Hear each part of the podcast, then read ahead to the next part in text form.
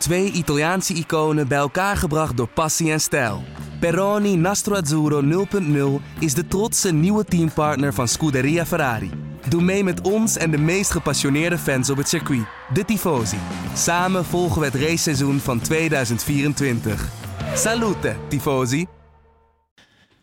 Ja, goedemorgen. Fijn dat je weer luistert naar de Bordradio, de Formule 1-podcast van nu.nl. Ja, wat een fantastische race was het. Precies de race die de Formule 1 nodig had. En wat een fantastische race, jongens, van Max Verstappen. Zo chauvinistisch zijn we dan ook alweer. Al krijgt hij van over de hele wereld eh, erkenning, uiteraard. Red Bull en de Honda motor draaiden als een tierenlier. De vraag is ook, wat betekent dit voor de rest van dit seizoen? Dat kan nog leuk worden. Uh, wij blikken terug en vooruit. En dat doen we met uh, Joost Nederpelt en uh, Patrick Moeker hier in de studio. En vanuit Oostenrijk hangt Bart van Dooyeweert, onze verslaggever, ter plaatse aan de, de telefoon. ergens langs de snelweg heeft hij zijn auto even geparkeerd op de terugweg.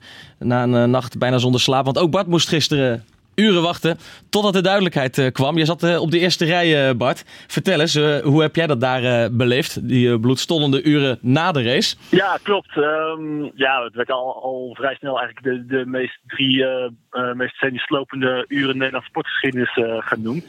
ja, het was gewoon heel onduidelijk wanneer de duidelijkheid zou worden. Het, zou, ja, het kan binnen vijf minuten bekend zijn, maar het kan ook nog vijf uur duren. Je hebt, je hebt geen idee hoe lang het gaat duren. En dat maakt het ook veel gekker. Ja, waar, waarom duurt het zo lang? Die kwam over de finish. Ja, ja nou ja, ik, zal, kan, ik kan het een beetje uitleggen hoe, het allemaal ging. Stappen komt over de finish om, uh, om half vijf, vijf, vijf, vijf over half vijf. Uh, dan krijg je de, de, de, podiumceremonie, dan krijg je de persconferentie. En dan eigenlijk pas om zes uur zijn alle mediaverplichtingen voorbij. En heeft hij tijd om uh, naar de stewards te gaan, samen met Leclerc. Nou, dan gaat hij met Leclerc allebei zijn standpunten uitleggen. Dan gaan ze de beelden vanuit alle hoeken bekijken, vanuit de cockpit, noem maar op. Uh, dan gaan ze ook incidenten uit het verleden erbij halen om precedenten te kunnen uh, in achter kunnen nemen.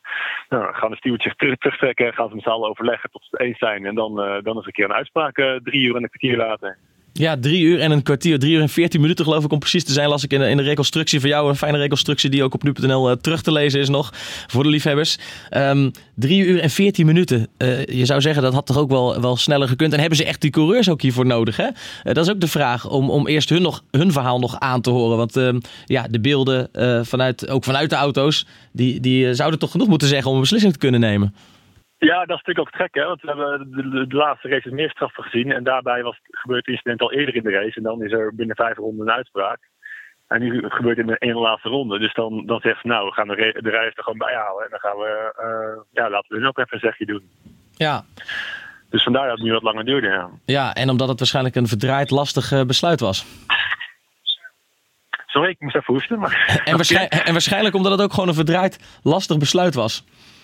Ja, klopt. Je merkt ook aan iedereen uh, op het circuit. Niemand durfde echt te gaan voorspellen wat er zou gebeuren. Ook natuurlijk omdat die, al die straffen van de laatste races te waren. Dus ja, iedereen vond het eigenlijk allemaal meevallen. Maar ja, niemand durfde ook zijn hand het vuur te steken voordat Verstappen uh, echt daadwerkelijk de winnaar zou worden. Ja. Heeft het geholpen, denk je, dat, uh, dat er juist die laatste races zoveel gedoe over de straf was geweest? En dat ze dachten, ja, dit is wel echt funest voor de sport als we ook in dit geval weer de beslissing achteraf eh, laten vallen. Ze moesten, zeg maar, eh, ze moesten wel heel, heel zeker van hun zaak zijn. Eh, wilden ze Verstappen die zegen ontnemen, toch?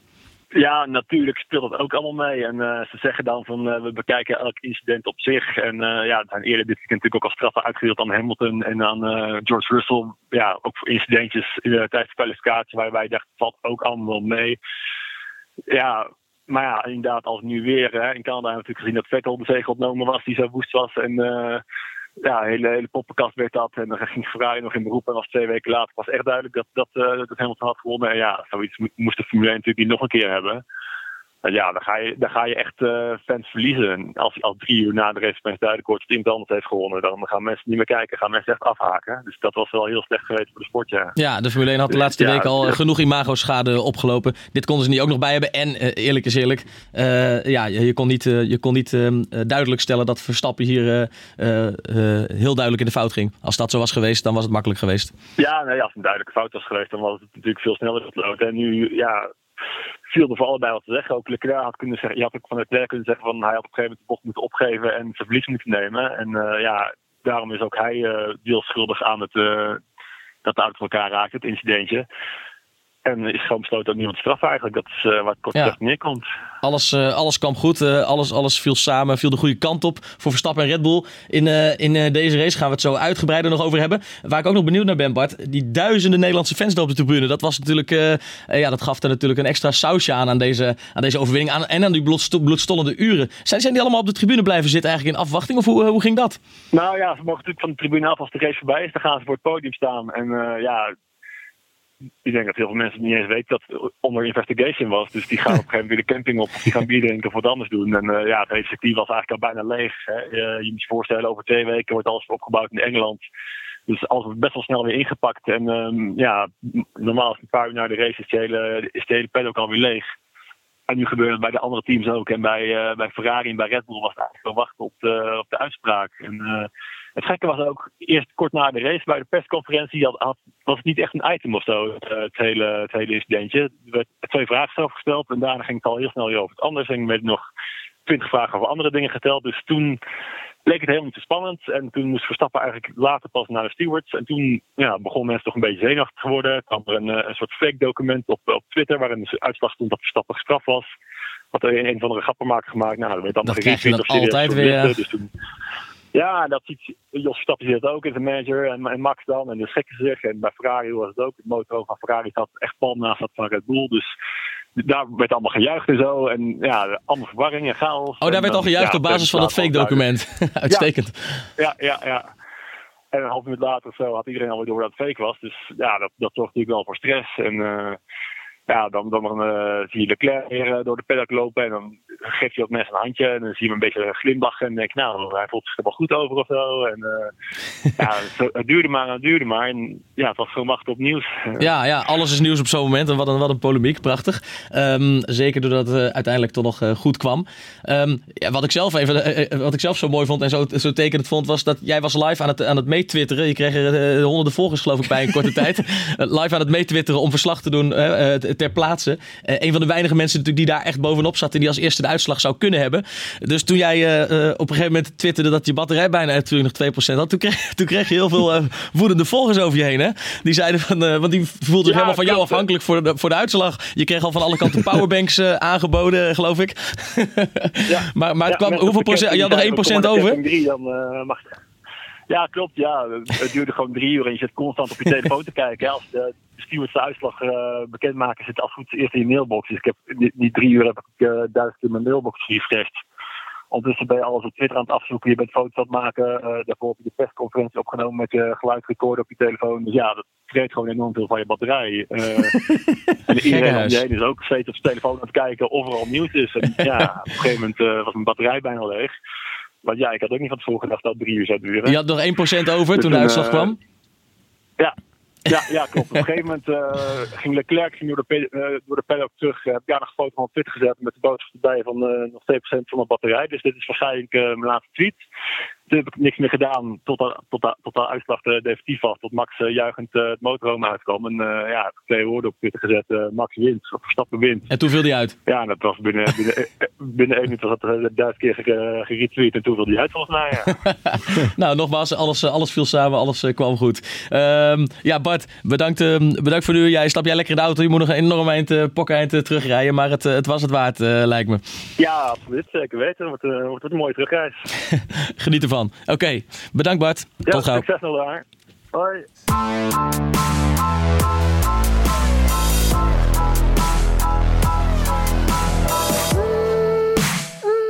Ja, je zou er maar bij zijn geweest, jongens. Ja, jee. Enige jaloezie hier uh, tegenover me. Behoorlijk, ja. ja, ja. Nee, het, is, het is hem gegund, Bart. En inderdaad, als je ergens, als we één Grand Prix hadden mogen uitzoeken om, om erbij te zijn, we gaan wel vaker natuurlijk. Maar uh, ja, hier had je natuurlijk bij willen zijn. Uh, Bart zat er bovenop. En natuurlijk was het eigenlijk een race na de race. Hè? Een, ja, ja. Althans, een, een, een endurance race. Een soort uh, Le Mans afstand moest er overbrugd ja, worden. Je, tot een, uh, dit maak je niet vaak mee. Ja, en jongens, excuses, maar ik hoor mezelf nog zeggen in de vorige podcast. Ja, Oostenrijk is natuurlijk ondenkbaar dat Verstappen daar wint. Toen brachten jullie enige nuance aan, hè, daarbij gezegd. door te zeggen, al... je weet het nooit. En vorig jaar won die ook, terwijl dat niet per se verwacht was. Precies. Maar het, gebeurde, maar het gebeurde toch. Ja, het was echt dit. Dat denk ik niemand, niemand verwacht, hè Joost? Dat het zo, dat het zo, zo zou uitpakken. Nee, ik, ik ook niet. Um, Alleen uh, er moest gewoon een speciale reeks gebeurtenissen komen om dit allemaal uh, te laten gebeuren. En dat gebeurde dan ook nu. Uh, sowieso strategisch, nou blunder wil ik niet noemen, maar misser bij Ferrari wel met Leclerc denk ik. Hamilton die natuurlijk een probleem had. Ehm, Mercedes die sowieso echt heel veel problemen hadden met de koeling, waardoor ze gewoon niet voluit konden gaan. Vettel met het probleem in de kwalificatie. Dat moeten we ook allemaal niet, niet vergeten natuurlijk. Eh, maar bovenal gewoon een fantastische prestatie van wilde bijna zeggen, we gaan niet doen nee, nee, nee, ik, bouw het op, ik bouw het op. uh, fantastische prestatie van Verstappen natuurlijk. En uh, nou, echt fantastisch eigenlijk nog...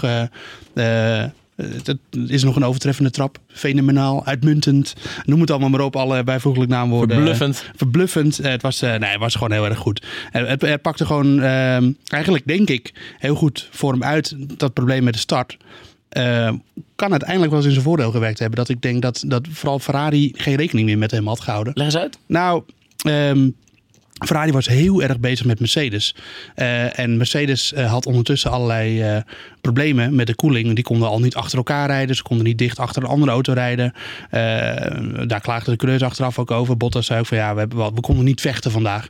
Want elke keer als we dicht achter iemand gingen rijden, dan, dan gingen alle temperaturen in het rood. Ja, dus die, engine die, overheating had ja, Bottas het continu over precies, Dus die ja. motoren die, van Mercedes stonden gewoon in een soort van safe mode. Um, en Ferrari was heel erg... Ja, alleen al het feit dat, um, dat Bottas op een gegeven moment de pitstop maakte en dat de Ferraris er meteen achteraan doken. Dat was, dat was eigenlijk al een, een indicatie dat ze daar gewoon veel te veel op gefocust waren. Uh, Vettel en Bottas stopten dan in dezelfde ronde. Vettel kwam iets later dan Bottas binnen. Lekkere pitstop van Vettel trouwens. Ging, ging uitstekend bij Er Ferrari. waren een paar monteurs die niet in de gaten hadden dat Vettel er nee, was. Die ja, dat was een met, communicatieprobleem. Daar kunnen we zo nog even over hebben. Um, en dat bracht uh, Ferrari toe om Leclerc ook meteen naar binnen te halen. Dat helemaal niet nodig was, eigenlijk, denk ik achteraf.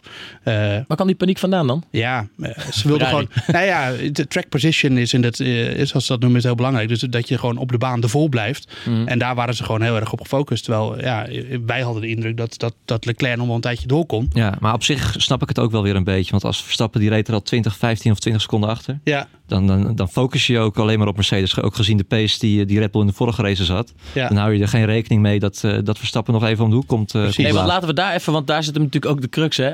Wat hebben ze in godsnaam uh, richting deze Grand Prix met die, met die Red Bull en met die motor gedaan? Want het verschil was zo groot. Ja. Verstappen stond er zelf ook van te kijken. Ja. Van, hè, wat is er gebeurd met die auto? Hij zei, we, we vlogen gewoon naar die. Ja. Hè? De banden, dat hielp natuurlijk ook. Maar het was echt, was echt bizar. Ja, maar dat zag hij gewoon even op de baan een Ferrari en een Mercedes pakt. Precies. Ja, nou, het, kijk, dat was toch na de, voor, de vorige race, dat had toch niemand kunnen verwachten? Nee, maar het was niet. Het, kijk, het heeft altijd uh, meerdere factoren, denk ik. Het is niet zozeer dat.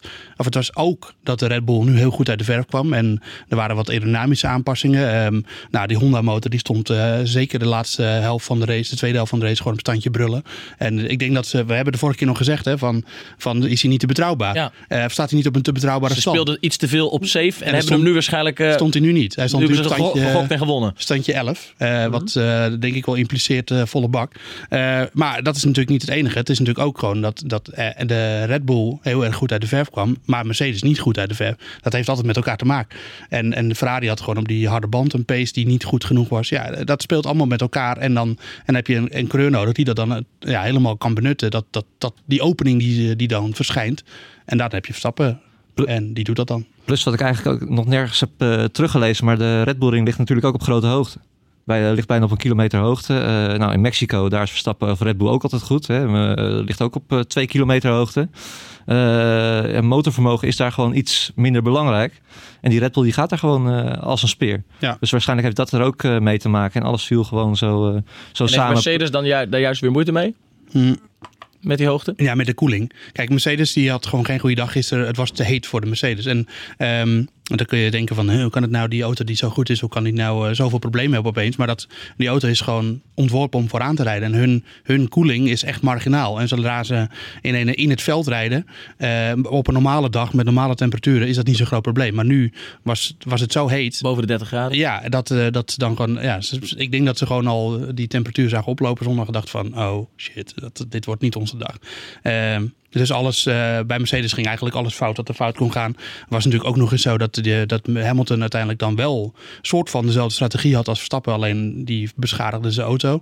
Uh, nou ja, en, en, ik had een klein beetje het idee dat Hamilton het daarna wel geloofde. Zeg ik misschien heel voorzichtig, maar. Klinkt wel een beetje Tess Hamilton. Het klinkt, komt af en toe voor dat hij dat heeft. Um, Eh, hield Vettel ook niet meer voor zich natuurlijk. Nou, Vettel had dan uiteindelijk ook wel de snellere auto.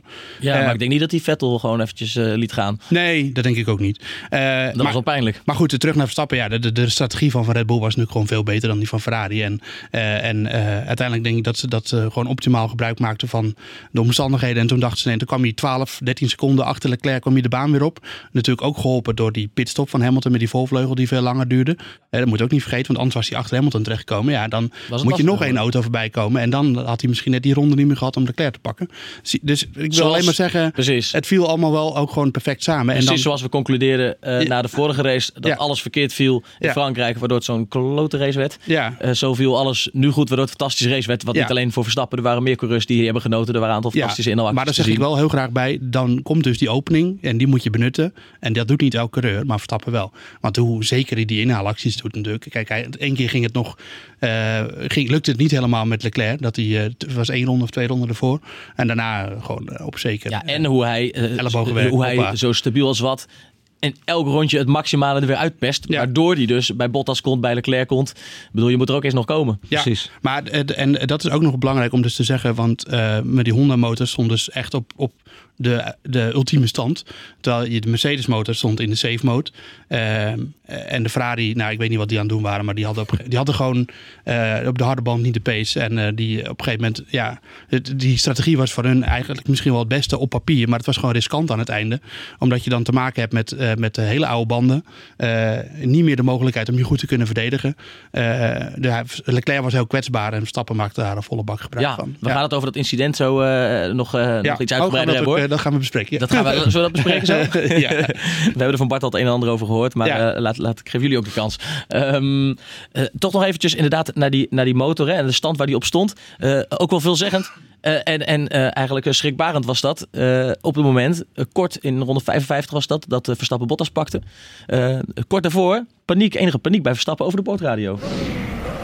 Oh, losing power. Guys, En vlak daarna haalde die Bottas eh, doodleuk in. Ja, een half- Met een gigantisch hoog tempo. Eh, hij kreeg van het team toen tussendoor opdracht eh, om eigenlijk aan wat knopjes te, te zitten en eh, de boel een beetje bij te stellen. Ja. En hup, daar ging hij. Terwijl I'm losing power, dat hebben we hem eh, met de Renault motor ook regelmatig horen zeggen. En vervolgens viel hij uit. Om eerlijk te zijn dacht ik dat, dat dit was wel klaar, dacht ik eigenlijk. Ja, Eh, ja, want dat dacht ik ook. Dit deed me echt wel weer denken aan die, die slechte reeks die hij met die Renault motor had. Eh, in 2017 was dat, eh, geloof ik. Maar eh, ja, Phil Nine hè, moest, moest dat veranderen. En eh, hij had er ook helemaal geen last van in, in rondetijd of zo. Nee, Ik denk ook wel, kijk... eh, maar het, even, als ik even door, maar dat was een eh, uitlaatsensor trouwens. Die, eh, die kapot was. Dus ze moest alleen de sensor even uitschakelen. Want die gaf dan de hele tijd zo'n melding van eh, er is iets eh, niet goed.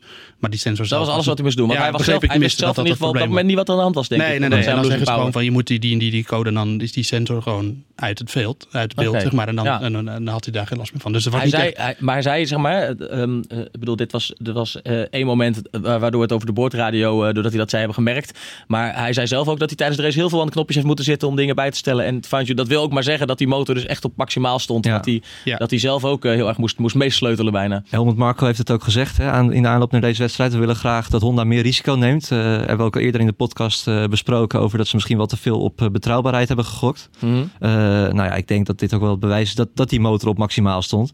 En ook op de Red Bull ring. Hè. Het, het, is, het is de thuisbasis voor Red Bull. Als ze ergens willen winnen, dan is het hier. Ja. Gewoon voor het uh, plaatje. Hartstikke veel gasten over de vloer. eh, de hele grote- top van Honda. De, ja, de, de grote Red Bull man was er ook. eh Dieter Mat- Mateschitz. Ja. Eh, ja, als ze ergens willen winnen, dan is dat hier. Dit was Dus- het eh, absolute droomscenario Ja. voor, voor Red Bull. en voor het tweede jaar op rij. Dus, en ook nog zo'n inhaalrace. Ja, het was prachtig. Ja, het geeft ook wel, denk ik, aan dat ze ehm, op een gegeven moment wel gewoon echt rekening gaan houden met gridstraffen. En dat, dat Verstappen het niet met drie motoren gaat uithouden natuurlijk dit seizoen. Eh, en dat zei eh, Marco ook na afloop al van ja, we komen in, eh, in eh, Spa of Monza alweer met een nieuwe motor. Die eh, significant veel meer vermogen heeft. Ehm, Hij denkt nog steeds hè, dat hij vijf Grand Prix gaat winnen. ja, Nou, dat was prachtig. Ja, die, die quotes van Marco na afloop. Ik heb dat interviewtje nog eh, gezien. En Marco voor de camera. eh, dat hij zei, eh, hè, voor het seizoen zei ik, eh Verstappen gaat er vijf winnen. Hij Ja. staat nu op één.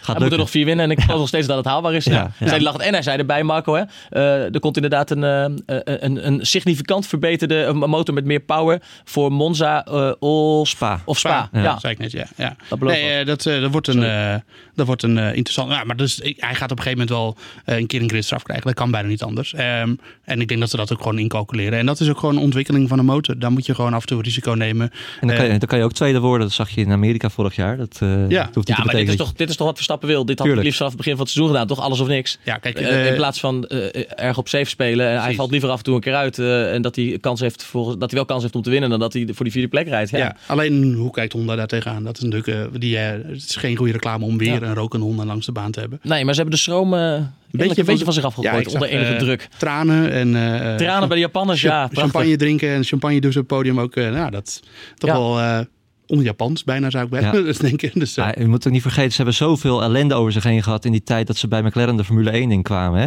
Ja. Fernando Alonso die heeft toen een keertje tijdens de Grand Prix Japan, van Japan, de thuisbasis van Honda, eh, over de boordradio gezegd: eh, GP2 engine, GP2 engine. Ja, ja. Dat is gewoon bijna, Nee, dat is ver- niet zo heel lang geleden. bijna vernederend. En het was echt wel makkelijker geweest voor Honda om uit de Formule 1 te stappen, waar ze ook echt wel over getwijfeld hebben, Ja. eh, dan om erin te blijven. Nou goed, ze zijn toch met dat nieuwe project begonnen, wat, wat, waarbij ze eigenlijk weer op, opnieuw moesten gaan beginnen. Eh, vorig jaar bij Toro Rosso. En dat ze nu die zegen pakken, ja, dat, dat is voor hun een soort bekroning van, eh, van het werk. Ja. Het werk. En ehm, eh, om even terug te gaan naar het begin van de race. Want ook bij de Japanners eh, zakte de moed natuurlijk in de schoenen. Kwalificatie was, eh, was geweldig. Hè? We zeiden eh, vrijdag zaten we elkaar ook hier te appen van, of zaterdag van oh, dit kan wel eens een prachtige race worden. Ja. En met de startopstelling, de straf van Hamilton die er nog overheen kwam. Verstappen van P2. Ehm, toen dachten we, nou dit belooft wat, dit wordt was, wat. En dan komt die, komt die start. en dan blijft Verstappen gewoon staan, zo ongeveer. Ja. Ja. Webbertje. Ja. Mark Webber, die altijd uh, voorheen altijd bij Red Bull uh, ook al. We krijgen dat ook, want uh, iedereen wil weten van hoe zit dat, hoe kan dat? Uh, Joran Maaswinkel die, die stuurde ons ook een, een luisteraarsvraag. de slechte start van Max had iets te maken met de motor. Kunnen jullie uitleggen hoe dat, hoe dat werkt? Wat ging daar mis? Of is het gewoon een individuele ja. fout? Nou, het heeft niets te maken met de motor, maar met de koppeling. Uh, en het is uh, zeg maar zo dat ze, ze hebben een paar proefstarts door het hele weekend heen. En dat doen ze dan ook nog uh, voordat de race begint. Dus vanuit de pitstraat meestal. En dan gaan ze dus uh, bepalen hoe agressief de koppeling moet aangrijpen.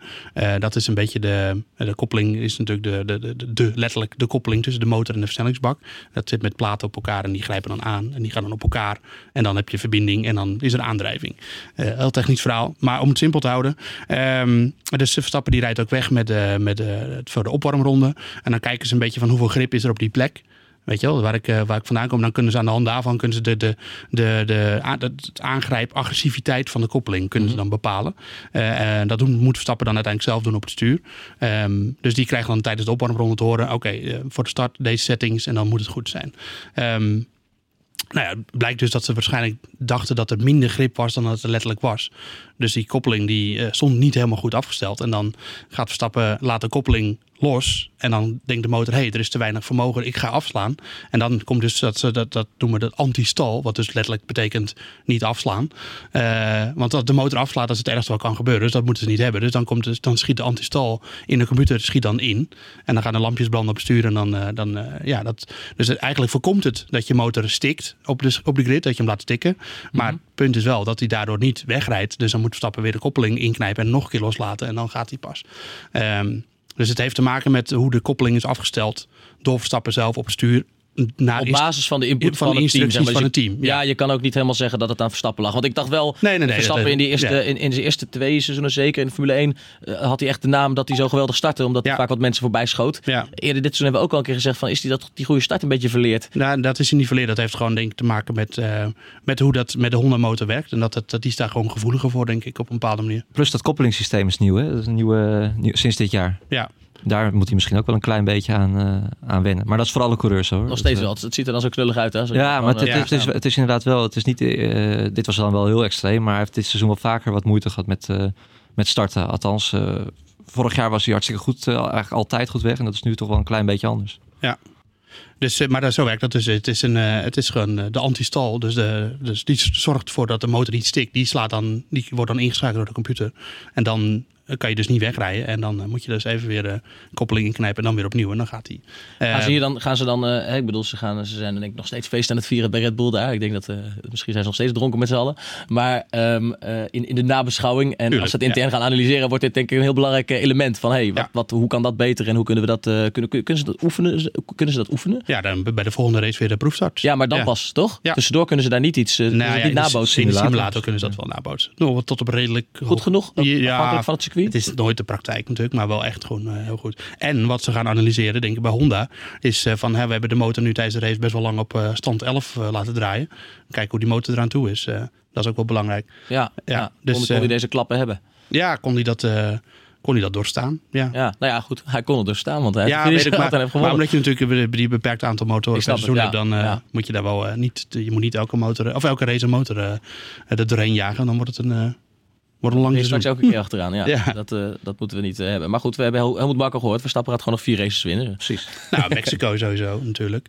Eh, Japan zullen ze ook wel op vol vermogen draaien. Want dat is daar ook wel veel aangelegen om te winnen. Maar ehm, ja, en er was dan dat een verhaal nog dat er een topmeeting was eh, zondagavond Ja. na de race met Red Bull en Honda. Of ze door zouden gaan met het project. Wat, niet, wat niet werd ontkend eh, door, door Red Bull. Nou, alleen, dat- alleen ze zeiden wel, het, het, zoals je Horner en Marco erover hoorde, was het min of meer een formaliteit. Zo van, Ja. ja, ja dat zit wel goed. Alleen Marco zei nog, ja, de timing is perfect. eh, dus, ja. Ja, Marco is altijd nog net weer wat opener daarover dan, eh dan. Horner. Horner die houdt dan een beetje de boot af. Ik vind dat wel grappig. Ja. Uitstekend. Ehm, ja, waar zullen we verder gaan? Want we hebben de start behandeld. Maar ja, we moeten het natuurlijk, misschien moeten we gewoon gelijk eventjes eh, eh, naar het moment van de race gaan. eh, waardoor we daarna drie uur en veertien minuten moesten wachten op, op de uitkomst, op de uit, uitspraak. Ehm, Verstappen die sluit aan bij Leclerc. En je ziet al aankomen, ja, die, die aanval die gaat niet lang op zich laten wachten. Nee. En dat, en dat, en dat deed hij ook niet. Verstappen ja. komt binnendoor. Leclerc geeft de ruimte. Waarschijnlijk te veel ruimte. Of die had Verstappen daar binnendoor misschien op dat moment nog niet verwacht. Ehm, en Verstappen komt ernaast. Eh, Leclerc laat hem staan. En eh, wordt een beetje van de baan geduwd. He turned in on me. Mate, there was nothing wrong with that, mate. Nothing wrong with it. What the hell is that? De ene kant is, there was nothing wrong with it. En de andere kant is, what the hell was that? Dat laatste was Leclerc natuurlijk. Ehm, ehm, ja, hoe, ik wou bijna zeggen, hoe komt zo'n besluit tot stand? Want dat zei Bart net ook al. Eh, daarom, een van de redenen dat het zo lang duurt, is dat ze natuurlijk...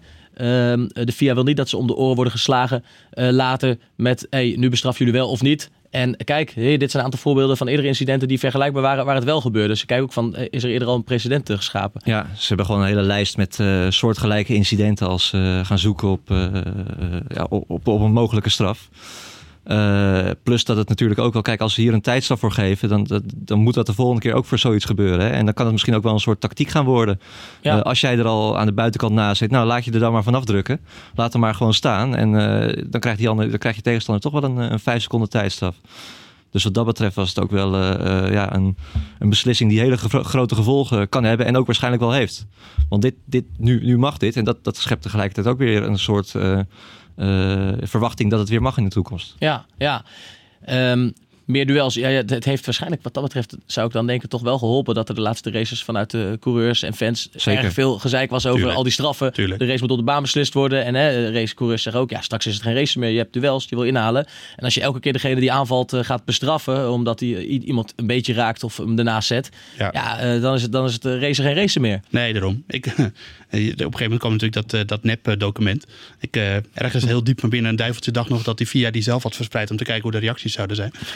maar eh, maar eh, nee, eh, Ja, dat was wel heel mooi gemaakt ook. Ja, eh. was goed gemaakt. Maar Hij zat klopt een aantal dingen niet. Maar, eh, nee, maar eh, ja, ik, denk dat het eh, misschien stiekem op de achtergrond... Het zit toch ook in de hoofden van de stewards. En eh, we weten natuurlijk niet wat er in zo'n kamer eh, wordt eh, besproken. We weten ook niet wie er allemaal in die kamer eh, komt en wie er weer uitgaat. Misschien komt er wel iemand van de Formule 1 van de organisatie van... Jongens, doe het niet. Een van onze luisteraars, Daan Sanders, eh, Daan Sanders vraagt nog eh, dat het zo lang duurde. Had het misschien ook te maken met de grote hoeveelheid oranje fans daar? Nee. Die druk daarvan en wat dat met hun zou doen. Nee, dat denk ik niet. Ehm, ik, ik las een eh, reconstructie bij onze vrienden van motorsport.com. En die zeiden ehm, dat de, de wedstrijdleider had in ieder geval gezegd dat het ook nog eens lang duurde. Omdat ze dan zo'n verklaring optikken. En dat ze dan eerst moeten gaan kijken of er geen spelfout zit. Terwijl ik denk, ja, je kan ook gewoon eerst zeggen no further action, Precies, punt. En dan later kom je met de hele verklaring. Ehm nou ja, het- kijk, dat is natuurlijk het, is eh, we hebben natuurlijk de VAR in het voetbal. En daar kun je gewoon de wedstrijd stilleggen. Maar je kan natuurlijk niet bij de Formule 1 doen van... eh, oké jongens, even allemaal stil. Dan gaan we even kijken wat er gebeurt. En dan gaan we daarna weer verder. Dat kan natuurlijk niet. Nee. Dus ja, het is, eh, het is lastig. En eh, op zich ben ik eh, geen voorstander van die straffen tijdens de wedstrijd, omdat je dan nooit de coureur zichzelf kan laten verdedigen. Eh, in, dat, dat, in dat licht was het misschien een voordeel voor Verstappen dat ze nu allebei een zegje erover konden doen. Ehm, Ja, maar zou Maar- het nog eh, voor de uitspraken hebben uitgemaakt? weet je niet. Maar het is op zich normaal gewoon als je een straf uitdeelt dat iedereen zichzelf even mag verdedigen. Ja. En, dat, en dat kon nu wel. Ehm, En kijk, het, het enige wat ik, wat ik, waarvoor ik dacht van, nou, misschien gaan ze er wel naar de straf toe. Ik vreesde wel hoor. Ja, is ook omdat eh, Leclerc en Ferrari die nam de hele, hele weekend die lijn die Leclerc nu ook nam. Die buitenlijn. Ze namen, die, ze namen bocht 3 heel wijd steeds. Omdat ze dan meteen die auto snel mogelijk recht konden zetten. En dan die tractie van die Ferrari konden gebruiken. Ehm, maar ja, eh, eh, het, Eh, Leclerc die had misschien niet meer verwacht dat, Vettel, dat, dat Verstappen erin zou duiken. Nee. Ja. Of, oh, nou weet ik, weet ik ook niet. Daar Maar- leek het wel op. Ik zat Ja. net nog een keer in slow motion terug te kijken. En dan zie je dat Leclerc eh, naar buiten gaat. heel ver naar buiten gaat. Ja. En heel laat naar binnen gaat. Alsof hij niet verwacht dat Verstappen al daar zit. Dat Nee, hij denkt, ik ga naar binnen zodat ik Verstappen de pas afsnijd. Maar toen was Verstappen er al. Precies, en daarom was het voor mij heel simpel. Eh, je zit naast elkaar bij het insturen van de bocht. Stappen stuurde wel wat laat in, maar dat is heel normaal. Als je dat op die manier doet, dan wil je probeer je diegene aan de nam buitenkant... hem wel wijd hoor. Ja, ja, maar dat is normaal. Je probeert je, je, de, je concurrent ver mogelijk naar buiten te duwen. In de hoop dat- in de hoop dat, dat hij dan, dat hij inziet, oké, hier is, gaat zo meteen voor mij de ruimte weg. Dus ik moet remmen. Dat is wat normaal een coureur doet. En dat deed Leclerc niet. Dat deed Leclerc niet, ja. Dat is dan ook zijn eigen risico. En daarom kom je ook tot zo'n oordeel van, ja, allebei de coureurs hebben hier schuld aan. Eh, dus is er niemand hoofdschuldig. Dus Precies. doen we geen straf. Dat, dat was de belangrijkste oordeel om Verstappen ook geen straf te geven. Omdat Ja. ze zeiden van ja, Leclerc eh, zit aan de buitenkant. Die, die, die neemt Ja. daarmee het risico dat Verstappen eh, aan de binnenkant duikt. En inderdaad, Verstappen kwam heel laat.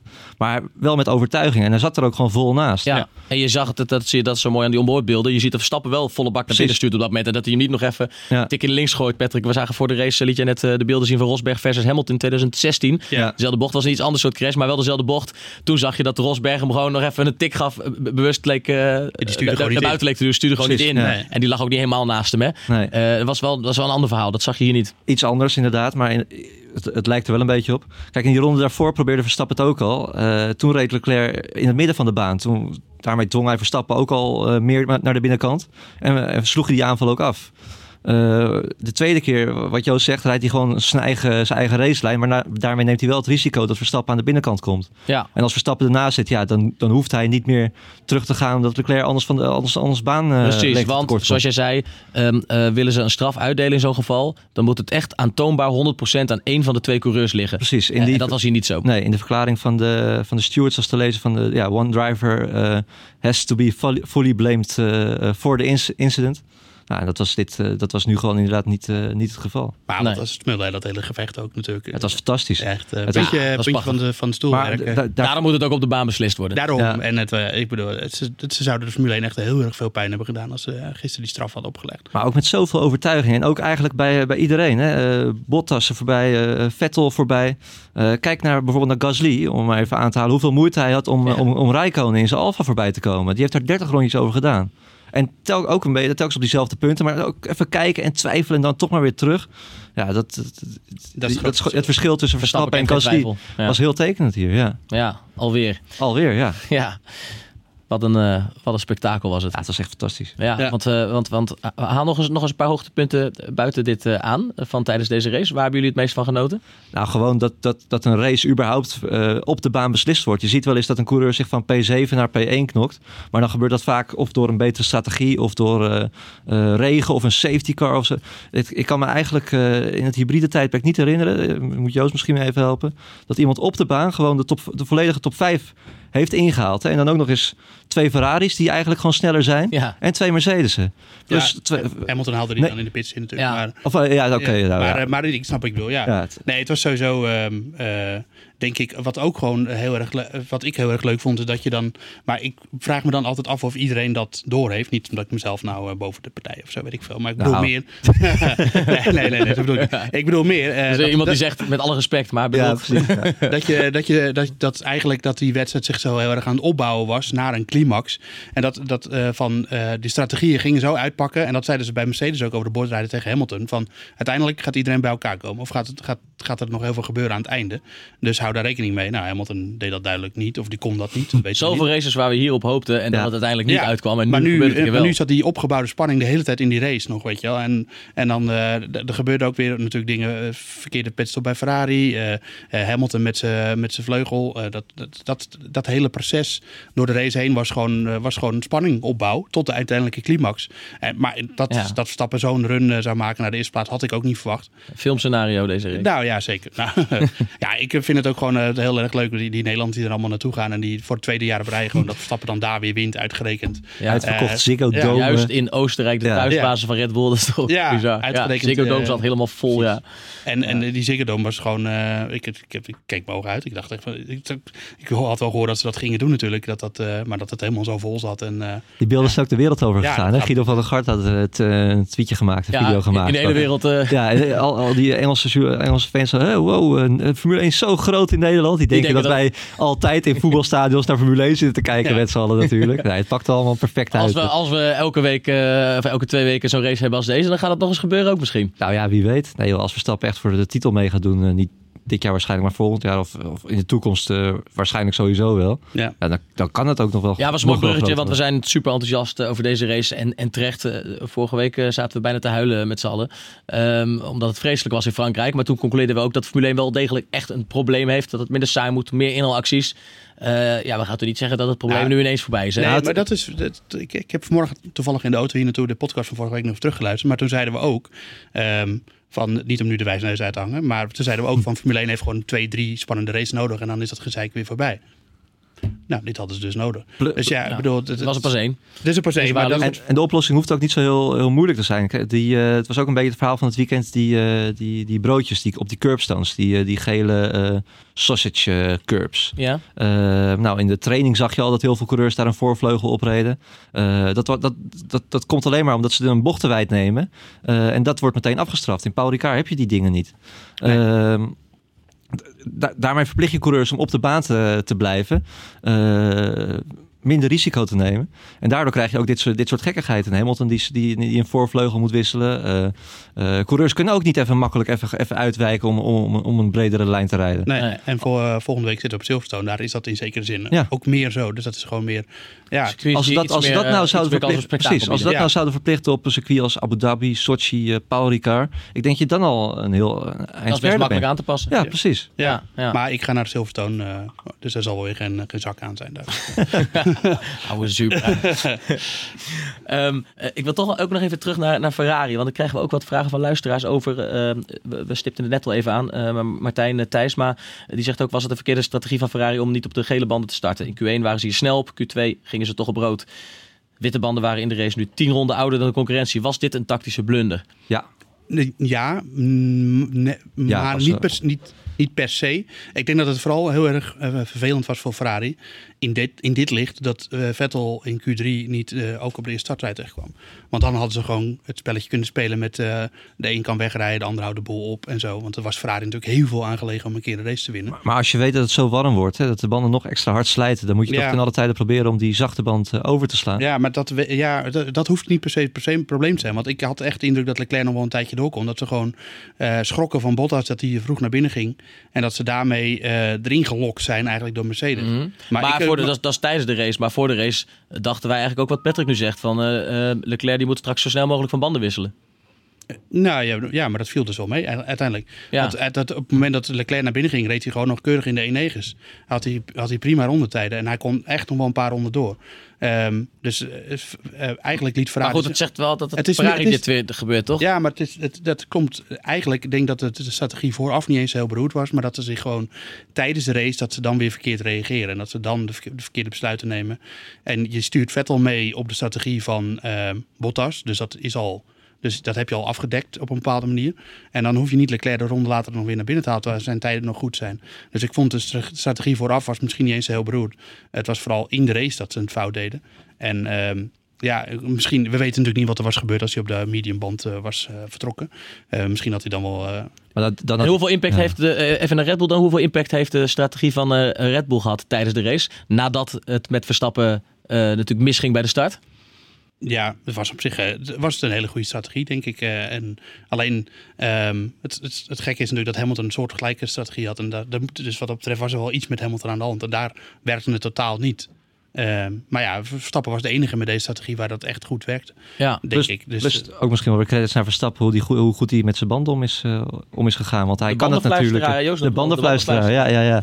nee, hij, hij, hij, hij kon tien rondes later stoppen dan, eh, dan eigenlijk al die andere eh, jongens op Hamilton na dan. Maar daar heeft, hij, daar heeft hij wel voordeel van gehad natuurlijk tegen het eind van de race. Ja. Want eh, de Leclerc en hij zijn nog weggereden. En, en volgens mij Bottas die is op 20 seconden achterstand ge- geëindigd. ja. Dat is natuurlijk wel best veel. Maar dat Leclerc aan het eind dus ook nog zo van Bottas wegreed, dat had voor mij, voor mij is dat de, een soort van bewijs dat, ze, dat Leclerc, Ferrari Leclerc gewoon veel te vroeg naar binnen heeft gehaald. Dat hij gewoon nog tien ronden langer had door kunnen rijden. Of minimaal vijf. Of, ja. weet je, dan had hij dus, net dat dus extra... de fout zat hem niet in welke band hij van startte, maar dat ze veel te vroeg ik naar binnen Ik hebben denk dat gehaald. ze gewoon nog wel een tijdje door kon rijden. Want zoals Norris, die is ook pas de ronde 25 naar, bij, naar binnen Toch gegaan. weer die Italiaanse paniek. Ja, terwijl het dus de hoofdstratege eh, van, van Ferrari is een eh, Catalaan. Dus, eh, Catalaanse paniek. Ja, Nee. maar nee, het is, ja, dat, dat- is, er zijn in ieder geval weer een paar foute besluiten genomen. En nog even over die, die, die pitstop van Vettel, wat fout ging. Dus ze hebben bij Ferrari twee verschillende communicatiesystemen, waarmee ze de, mon- de monteurs praten. Een aantal zitten via een kabel verbonden met de communicatie vanaf de pitmuur en een aantal via de radio gewoon. En die mensen die de radio hadden op met, via de radio in verbinding staan, die hadden wel, stonden wel buiten. En de jongens van de banden, die dus via de kabel eh, worden geïnstrueerd, die stonden niet buiten. Dus daar was het fout gegaan. Dus dat was op zich niet echt paniek, maar gewoon letterlijk een technisch probleempje. Ja, Maar waarom overkomt Ferrari dit? Ja, eigenlijk? dat is- ik wilde het niet ja maar dat zit gewoon weer in hun. eh, dat zit, ja, kijk, bij McLaren waren, of eh, bij Mercedes waren gisteren ook allerlei problemen. Dat moeten we niet vergeten. Die hadden gewoon gigantische koelingsproblemen en die konden niet voluit rijden. Dat is, dat is, ook, eh, dat is ook een probleem, weet je. Dus Maar dat, ja, alleen bij Ferrari gebeurde dit seizoen en best wel vaak gewoon altijd dit soort dingetjes. En dan denk ik, ja, jongens, dan hebben jullie de kans. Dan is Mercedes een keer zwak en dan kunnen jullie nu echt volop profiteren. En dan klopt de strategie weer niet tijdens de race. Dat en is dan precies gebeurt wat dat soort vorig jaar Vettel naast zijn eigen gepruts de titel heeft gekost. ja. Ja, daarom. Dus eh, En wat je zegt, Vettel had ook op de eerste startrij gestaan waarschijnlijk als hij gewoon had kunnen rijden in eh, Q3 van de kwalificatie. Ook dan gaat er... Ook gaat dat er- nog buiten gaat- eigen schuld nu. Precies, ja. Hebben ze een keer een kans om, op, om met twee auto's op de eerste startrij te staan? Kunnen ze maar eentje laten rijden. Ja. hydraulisch probleem, ja. Ja. Ja. Het Stom- zegt genoeg dat... eh, ik ga eh, even de WK-stand voorlezen, jongens. Want het zegt genoeg dat Max Verstappen boven Vettel staat nu. Lewis Hamilton 197 punten, Bottas 166, Verstappen 126, Vettel 123 en dan komt Leclerc met 105. Moeten we Gasly nog noemen? Nou, vooruit. Zesde, 43 punten. Gasly. Ehm, waar ik naartoe wil, kort antwoord, Patrick. Ja, Kan Verstappen nog wereldkampioen worden dit jaar? nou, dat wordt wel heel lastig. Ja of nee? Nee, nou, Joost? nee. Nee. nee, in Want, principe niet. want iedereen krijgt weer hoop hè, na zo'n race. En Ja. dan denk je, ja, als het hier kan, waar we het niet verwacht hadden. Nou, het is wel en jammer. als dat- Helmut Marko zegt, hij kan nog vier races winnen. Dan kan hij op papier nog makkelijk wereldkampioen worden. Ja, Je nou, kan het wel. nou, als je vijf races wint, dan heb je, dan heb je kans. Maar dan moet, je, dan, dan moet je wel meerdere coureurs hebben. Eigenlijk twee andere teams die ook zegens pakken. Nu heeft Hamilton alles gewonnen. Eh, ik had gisteren even opgezocht. eh, als Verstappen vorig jaar dit aantal punten had gehad. Dat zijn er 126, hè, geloof ik. Ja. Ja, precies. Eh, Vettel, die was vorig jaar de WK-leider na negen races. Die had er eh, 146. Dus dan zit je gewoon binnen een Grand Prix overwinning afstand. Had je, daar heel kort achter. had je volle bak meegedaan. Nee, dat en omdat ik, zij- ik- ik ja. ben een beetje, ik chargeer een beetje. Nee, ja, eh, eh, Hamilton ehm, eh, steekt er dit seizoen ver bovenuit. Ja, En één dat is jammer. Maakt nog geen zomer en bla bla bla. Maar toch, maar toch denk je op basis van deze race en, en die motor. Stel dat ze die motor kunnen blijven openschroeven en elke keer iets verder. En er komt straks nog een nieuwe motor. En hij blijft betrouwbaar, want deze race hield hij het ook vol. Ja, wie weet, wie weet. Het, het- Ja, ja, je, hebt, je, hebt, je hebt uitvalbeurten van Hamilton nodig als je echt mee wil gaan, eh, gaan doen. En dat zie ik gewoon niet zo snel eh, gebeuren. Dat, dat gebeurt ook bijna nooit. Op een ander circuit was Hamilton natuurlijk geen eh, 50 geworden. nee. Nee, nee, Eigenlijk eh, de komende drie races worden daarin bepalend. Want eh, dat zijn best wel verschillende circuits. Silverstone, eh, Hockenheim en eh, Hongarije. Nou, die Mercedes is heel snel in de bochten. Ehm, Oostenrijk zijn niet zo heel veel bochten. Eh, Silverstone wordt, dat is een echt één groot vraagteken hoe, daar hoe daar de verhoudingen gaan zijn. Dat is natuurlijk heel veel vol gas, dus ze zeggen, dan heeft Ferrari een voordeel. Ehm, Honda gaat denk ik niet elke keer eh, stappen op standje 11 eh, laten rijden in de race. Dat moeten we ook niet vergeten. Ehm, dus ja, eh, Ja, misschien ook wel, hè? ja, kijk, als bij Mercedes nu een beetje de paniek eh, toeslaat, dan, eh, dan eh, wat ik niet denk trouwens, dan zou het kunnen. Maar nou, normaal gesproken eh, gaat hij gewoon nog een race of 5, 6 winnen Hamilton en dan is hij gewoon kampioen. ja. En Verstappen, we zijn al Mexico, dat weten we. Eh, waar kan hij nog meer? waar zou hij nog meer kunnen winnen? Ehm, poeh, ja, het is normaal gesproken was het altijd op de straatcircuits, maar dat is een beetje voorbij. Dat is nu echt eh, Mercedes-territorium, de bochtige circuits. Ehm, ik denk dat ze het op Silverstone best wel oké gaan doen, maar eh, ik, ja, het is, Het is gewoon heel lastig te zeggen Heel op dit moment. lastig Dat, maar is ik, leuk zeggen, laat ik zo zeggen, ik, ik denk wel op basis van wat je bij Ferrari en Vettel elke keer weer ziet misgaan. eh, als er iemand is die Mercedes van de wereldtitel kan houden, is het Verstappen. Laten we eerlijk zijn. Ja, zeker. We zeggen net, dat gaat niet gebeuren, maar, maar Vettel gaat het ook niet doen. Nee, Vettel zeker Nee. niet. Dan nog eerder Leclerc, denk ik. Eerder Leclerc, die stelt Ja. bijvoorbeeld vijf punten. hè. Een klein stukje achter Vettel, maar dat, dat is, eh, dat is een Vettel is al ehm, nu twee races op rij gewoon overvleugeld door eh, Leclerc. En niet alleen door toedoen van eh, techniek en zo, maar ook gewoon op pure snelheid. Want Ja, eh, Leclerc was het, was, was het hele weekend gewoon sneller dan Vettel. En dan was in Frankrijk ook al zo. Ja. Want dat wordt nog leuk, hè? Want eh, kijk, Verstappen, Gasly, dat is geen strijd binnen het team. Maar Vettel, Leclerc is zeker een strijd binnen het team. Ja. Ja, en Bottas eindigt toch weer eh, voor Hamilton. Kruipt daar weer iets dichterbij. Je weet het niet of dat nog leuk wordt tussen die twee. Nou, dat denk ik eigenlijk niet. Nee. En Bottas eh, was, ja. Kijk, het was, het is niet Was helemaal Bottas beter dan Hamilton gisteren? Ja, Nou ja, Nou ja, Echt wel. beter? Nou, dat, ik denk het eigenlijk dat Hamilton normaal gesproken, als hij niet dat probleem had gehad met de vleugel, voor Bottas was gefinished. Maar eh, dat had hij wel. Oostenrijk is ook wel een van de favoriete circuits van eh, Bottas. Eh, afgelopen twee jaar op pole position gestaan. In zijn Williams heeft hij ook een keertje... Soms heb je dat dat het je gewoon ligt. Ja, Ja. precies. Dus ja. ja. Maar jongens, we hebben nog niet over de driver of the day eh, gehad. Kubica. De driver of the day. Kubica, ja. Ja. ja, de Poolse fans Echt? hadden een polletje, of die hadden hadden een polletje gestolen of zo, denk ik. Ja, de Poolse fans of, of heel veel eh, fans die het gewoon een beetje zat zijn en eh, Ja. wel leuk vinden om dat een beetje te... Dat, eh, dat hebben wij Nederlanders nog nooit gedaan. Eh, la- laatste geëindigd op weer een rondje achterstand van zijn teamgenoot ook volgens mij. ja. ja. Magnussen zat daar nog tussen. Nee, en trouwens ook nog wel leuk, eh, er best wel veel andere dingen nog gebeurd buiten het zicht van de camera's. Eh, alle 20 auto's aan de finish, nou dat zie je ook bijna nooit. Eh, Carlos Sainz van P18 naar P8. Heel goed. Ja, Dat was anders als dit niet zo'n, als dit vooraan niet zo spectaculair was geweest, was dan was heel dat veel aandacht ja, precies, want gevechten zijn schaars. eh, nou, dat zag Ja. je in, eh, in Frankrijk. Dan was eh het gedoe met Ricciardo was het, eh, het, het hoofdverhaal bijna. Ja. Het gevecht in het middenveld. Ren- Renault is buiten de punten, ook wel opvallend. Moeten Ja. we niet eens over Gasly gaan hebben, jongens. Eh, Ja, toch weer? ja, Ja, toch weer? Ja, het is gebeurd, hè? Het is nu wel echt klaar, hoor. Ja, Ik zag ook, eh, want dat is, dat grappig, want je krijgt dan ook natuurlijk, eh, iedereen gaat nu natuurlijk eh, denken en gokken en, en vragen van, ja, wanneer zouden ze een beslissing nemen of wat zegt, wat zegt dit, hoe kijkt Horner er tegenaan? Ehm Ja. Even kijken, we kregen daar ook een, ehm, een vraag over binnen, eh, over Gasly, naar aanleiding van de tweets van eh, Horner. Even kijken. Ja, Nick Augustijn die eh, zegt, eh Horner noemde Gasly niet in zijn eerste post-race Instagram bericht, terwijl hij dit normaal wel doet. Teken aan de wand. Ja, en hij was ook niet bij de festiviteiten na afloop. Gasly? Eerst- Nee, Gasly. Dat, eh, eh, normaal, normaal zie je altijd, Ja, hè, als, als het, eh, een een Red Bull eh, overwinning is, is zeldzaam, zeker dit jaar. eh, dat, je, dat je met het hele team feest gaat vieren. Is je er hij niet bij geweest? nou ja, hij stond niet op, op, op al die foto's. Dat ze, dat ze aan het juichen waren met de bekers. En, eh, Was dat ook niet eh, drie uur later? ja, was misschien, nou ja, maar Ja, maar dan nog. Ja, nee, ja. Dus je thuisrace, eh, hij is volgens mij gewoon direct, direct weggegaan. Hij is, eh, het is klaar. Het, het is ook, ze steken ook niet meer echt een, eh, je hoort niet meer, het- ja, Het is klaar, ja. Per, Ja. per wanneer? Nou, Doe ja, ze gok. Dat is, ik denk dat zijn redding voorlopig nog even is dat Red Bull niet zomaar een kant-en-klare vervanger voor hem heeft. ja. Anders had hij er al in gezeten, denk ik.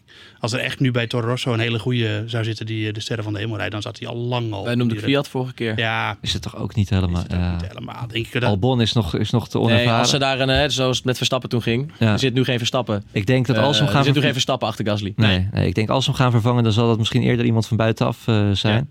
Eh, eerder werd er al geruchten dat Hulkenberg het zou zijn. Ja. Ehm, ook omdat eh, Renault graag een, een Fransman in die auto eh, wil hebben. Dat zou dan weer Esteban Ocon moeten worden, die nu nog bij Mercedes zit. dat is denk ik. de Ik denk dat zo'n scenario nog het meest, eh, Ja, Het meest, logisch is, zou ja. Ocon terug de Formule 1 eh, Ja. zou ook leuk zijn. Ja. Vervelend Ja, voor ja. Gasly, maar we hebben dit seizoen helemaal niets van hem gezien. Het is ook, Nee, er is ook geen, hij, gaat eerder achteruit dan vooruit. Hij weet het zelf ook, hè. dat zag je ook van Ja. de week in de aanloop naar deze Grand Prix, dat hij alle, alles bij zichzelf legt. Hij kon ook haast niet anders, maar Ja. ja, het, Nee. is ook, eh, het maakt het des te sneuier. Bart, Ja. Bart- Maar ja, Joost, ik dacht dat we het nog over jouw driver of day gingen hebben. Eh, Ik heb je Antonio. vooral over... Ja, Antonio Giovinazzi. ja, nee, die ging hartstikke goed. Eh, kwalificatie weer in Q3 en, eh, en nu uh, gefinished achter Rijkonen.